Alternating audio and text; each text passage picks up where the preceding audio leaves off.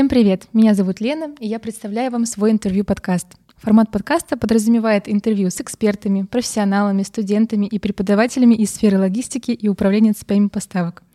Здесь не будет много теорий, и после прослушивания моего подкаста вы не станете экспертом. Однако вместе с вами мы разберемся, почему люди выбирают логистику как основную профессиональную деятельность.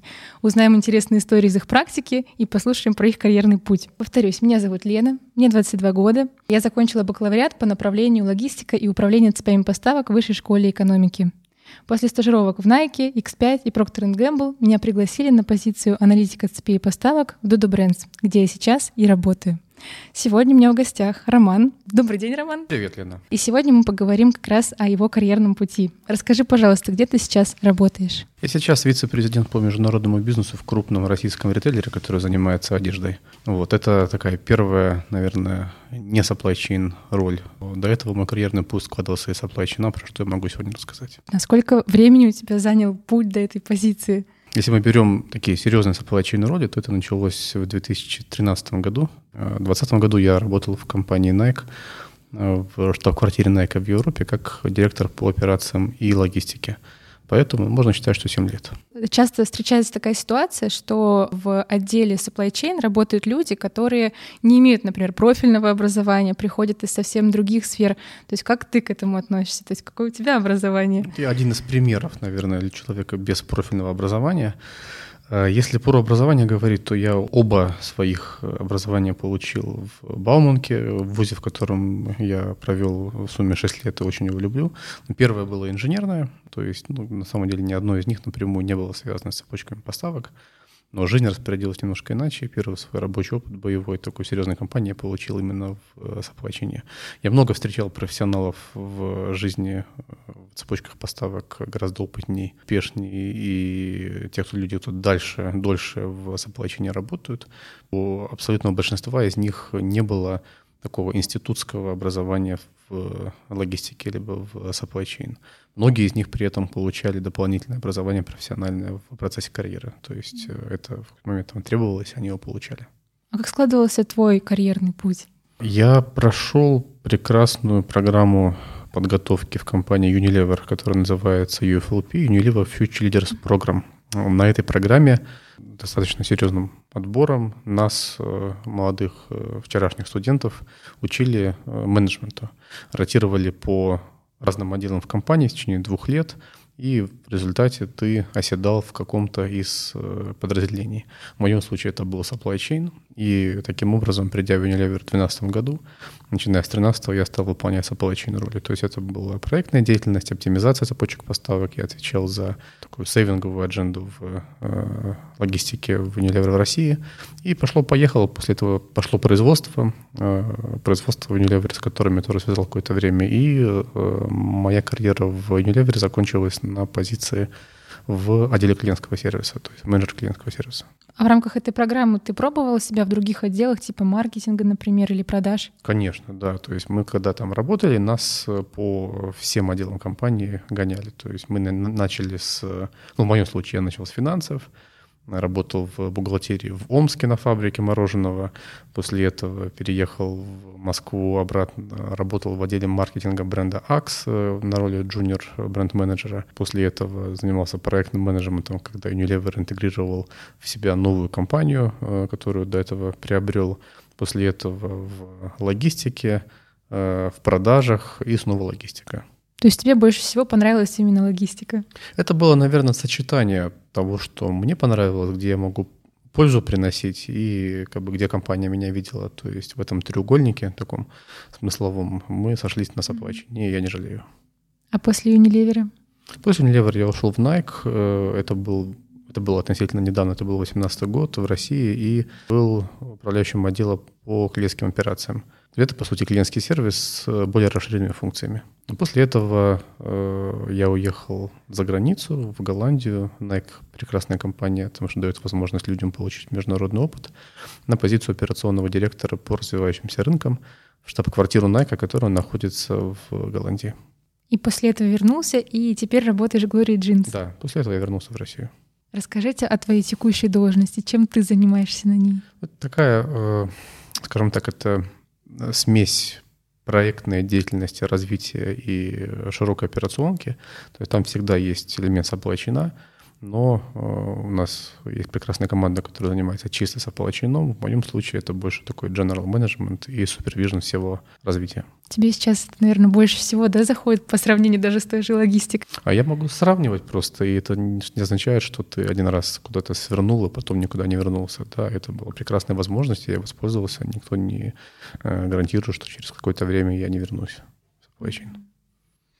Сейчас наблюдается четкий тренд, что люди в основном находят работу через знакомых. Расскажи, вот в твоей практике были такие случаи? Мы не говорим там про какие-то там преференции либо что-то еще, но есть плюс в том, что тебя кто-то куда-то порекомендовал. Ты можешь понять, куда ты идешь, еще не попав туда, просто из разговоров с теми людьми, кому ты доверяешь, да. Ты уже через своих знакомых предоставляешь возможность принимающей стороне понять, кто ты. Да?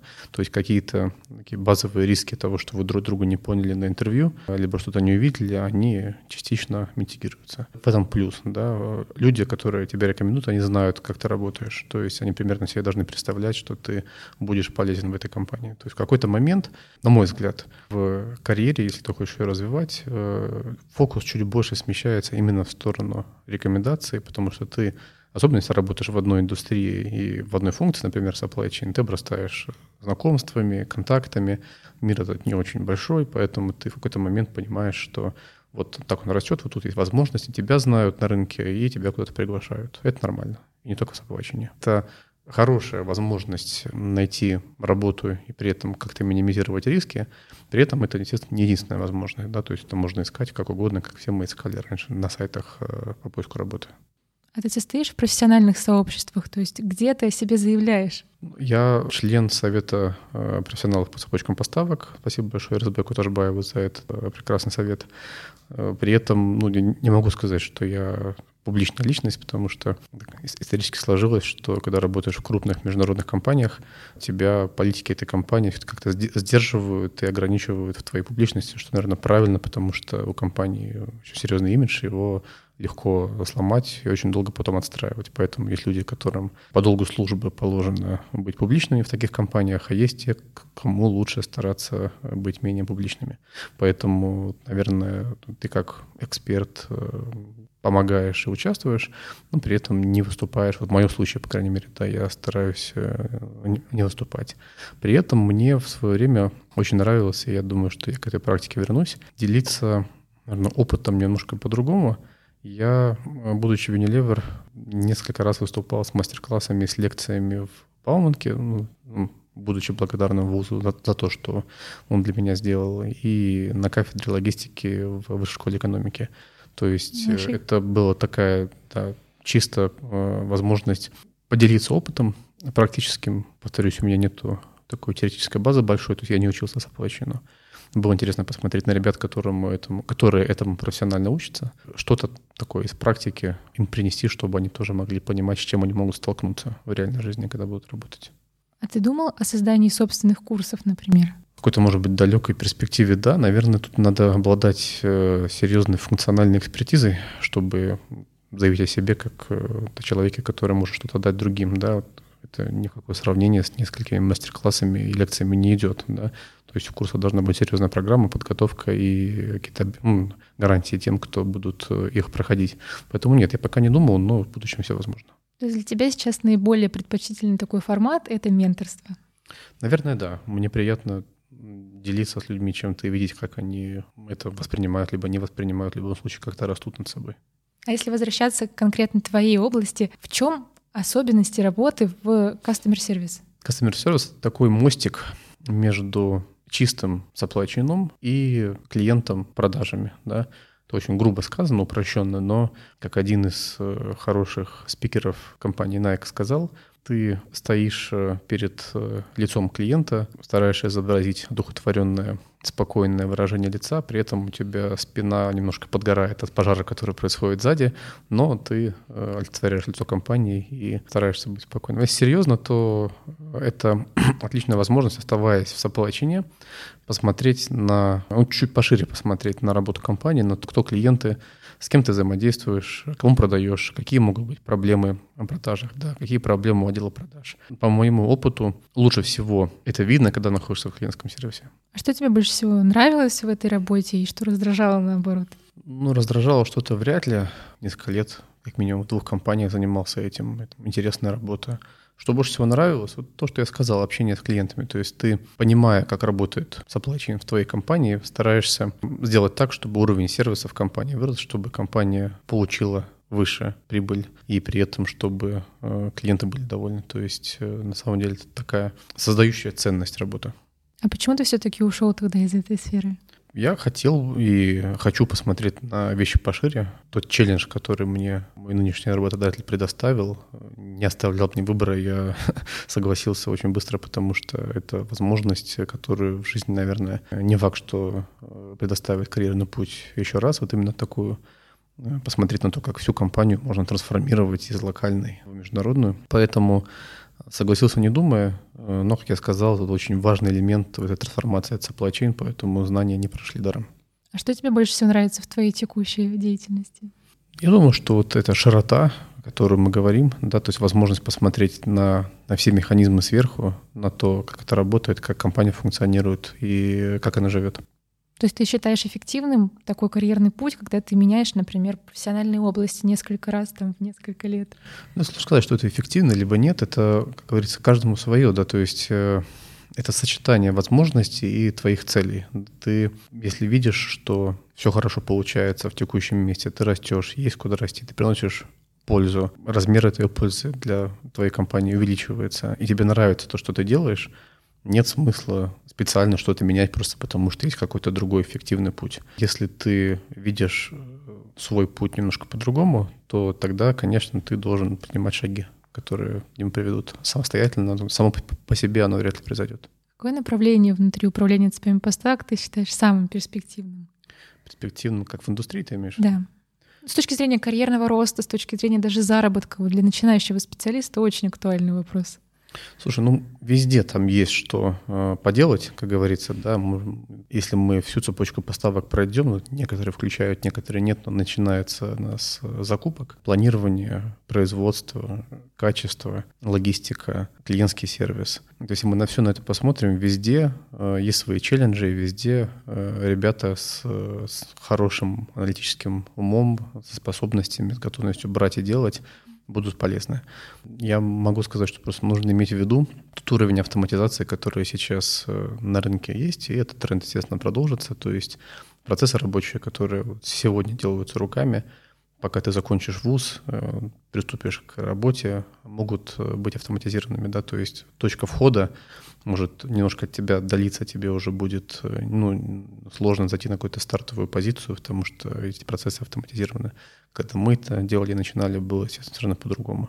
Поэтому, на мой взгляд, никогда без людей не останется клиентский сервис, потому что это про общение. Конечно, многие процессы будут автоматизированы, но будет работа, которую должен будет делать человек.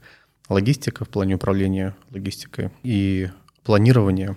Я думаю, что планирование как часть цепочки поставок, как еще одно окошко, связь между supply chain и компанией, будет таким местом и напряжения, и интереса, потому что ты видишь, что сейчас происходит в цепочках поставок, и это естественно, это не первый, не последний кризис.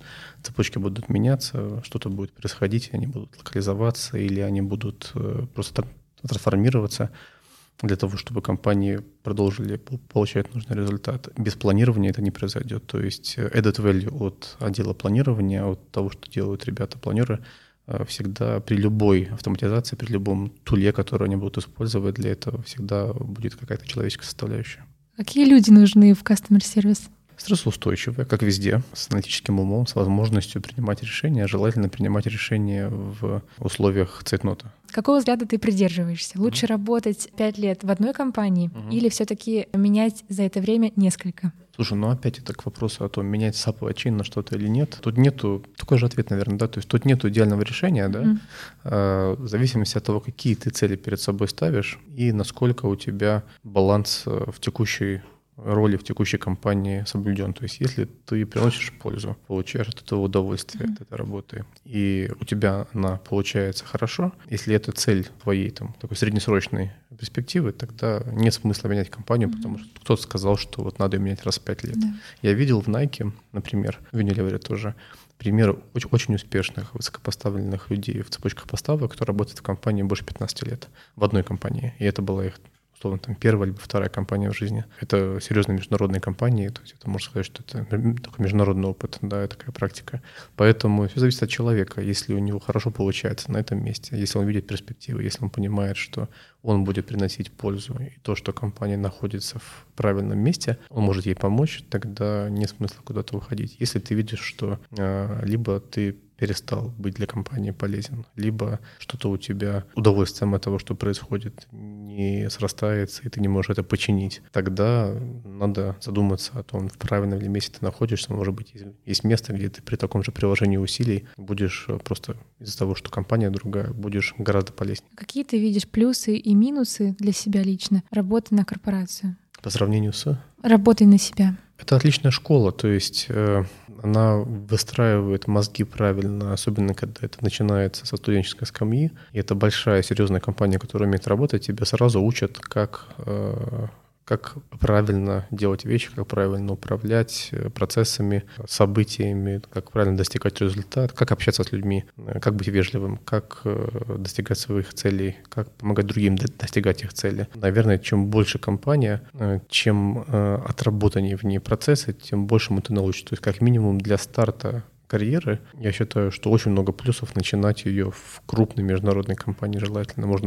Это может быть крупная российская компания, не обязательно международная, но по качеству процессов в этой компании она должна быть на высоком уровне, чтобы ты понимал, что тебя в твоем первом месте работы научат это делать правильно. Мне повезло, я попал в Unilever и считаю, что это был прекрасный опыт. Советую всем тем, кто рассматривает для себя место для начала работы, выбрать компанию, которая славится своими отлаженными механизмами, чтобы ты пришел и научился. Как говорят про художников, знаешь, вот, которые приходят в художественную школу, начинают рисовать что-то понятное.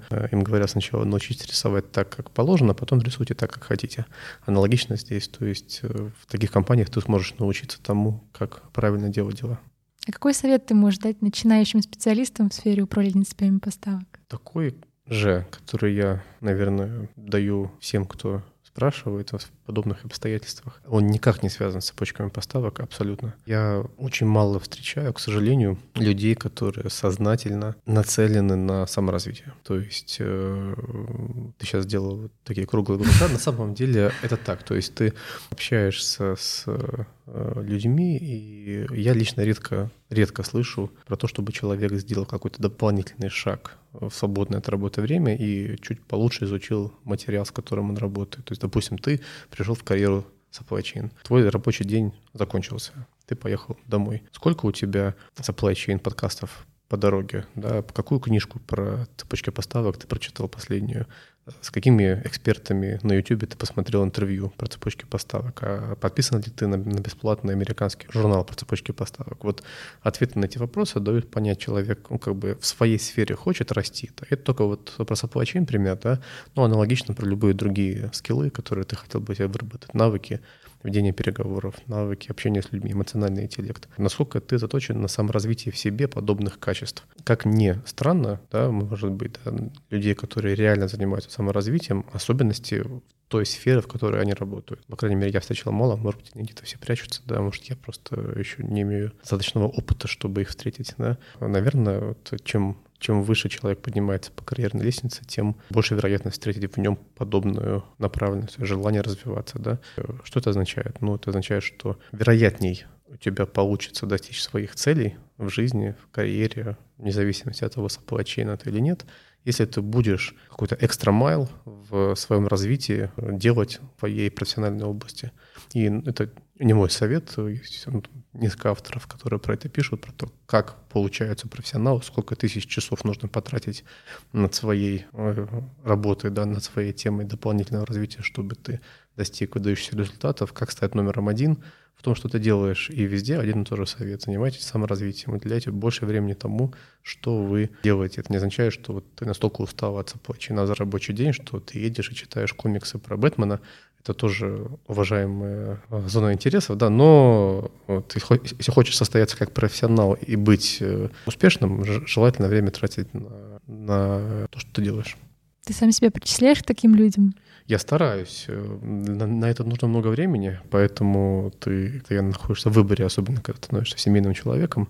Но если этим не заниматься, то, значит, в какой-то момент ты будешь просто стагнировать, ты не будешь потреблять новую информацию, ты не будешь интересен своим собеседникам, ты не сможешь знания, которые находятся за пределами твоего рабочего дня, там, твоей сферы деятельности, вообще узнавать и получать. Поэтому ты просто станешь ненужным в какой-то момент. Какие у тебя карьерные цели на ближайшие 2 года? Ой, 2 года — это очень короткий срок, поэтому, я думаю, мои цели — развиваться в моей текущей сфере, то, чем я сейчас занимаюсь, приносить пользу тем, с кем я работаю. Спасибо, Роман. Спасибо тебе большое.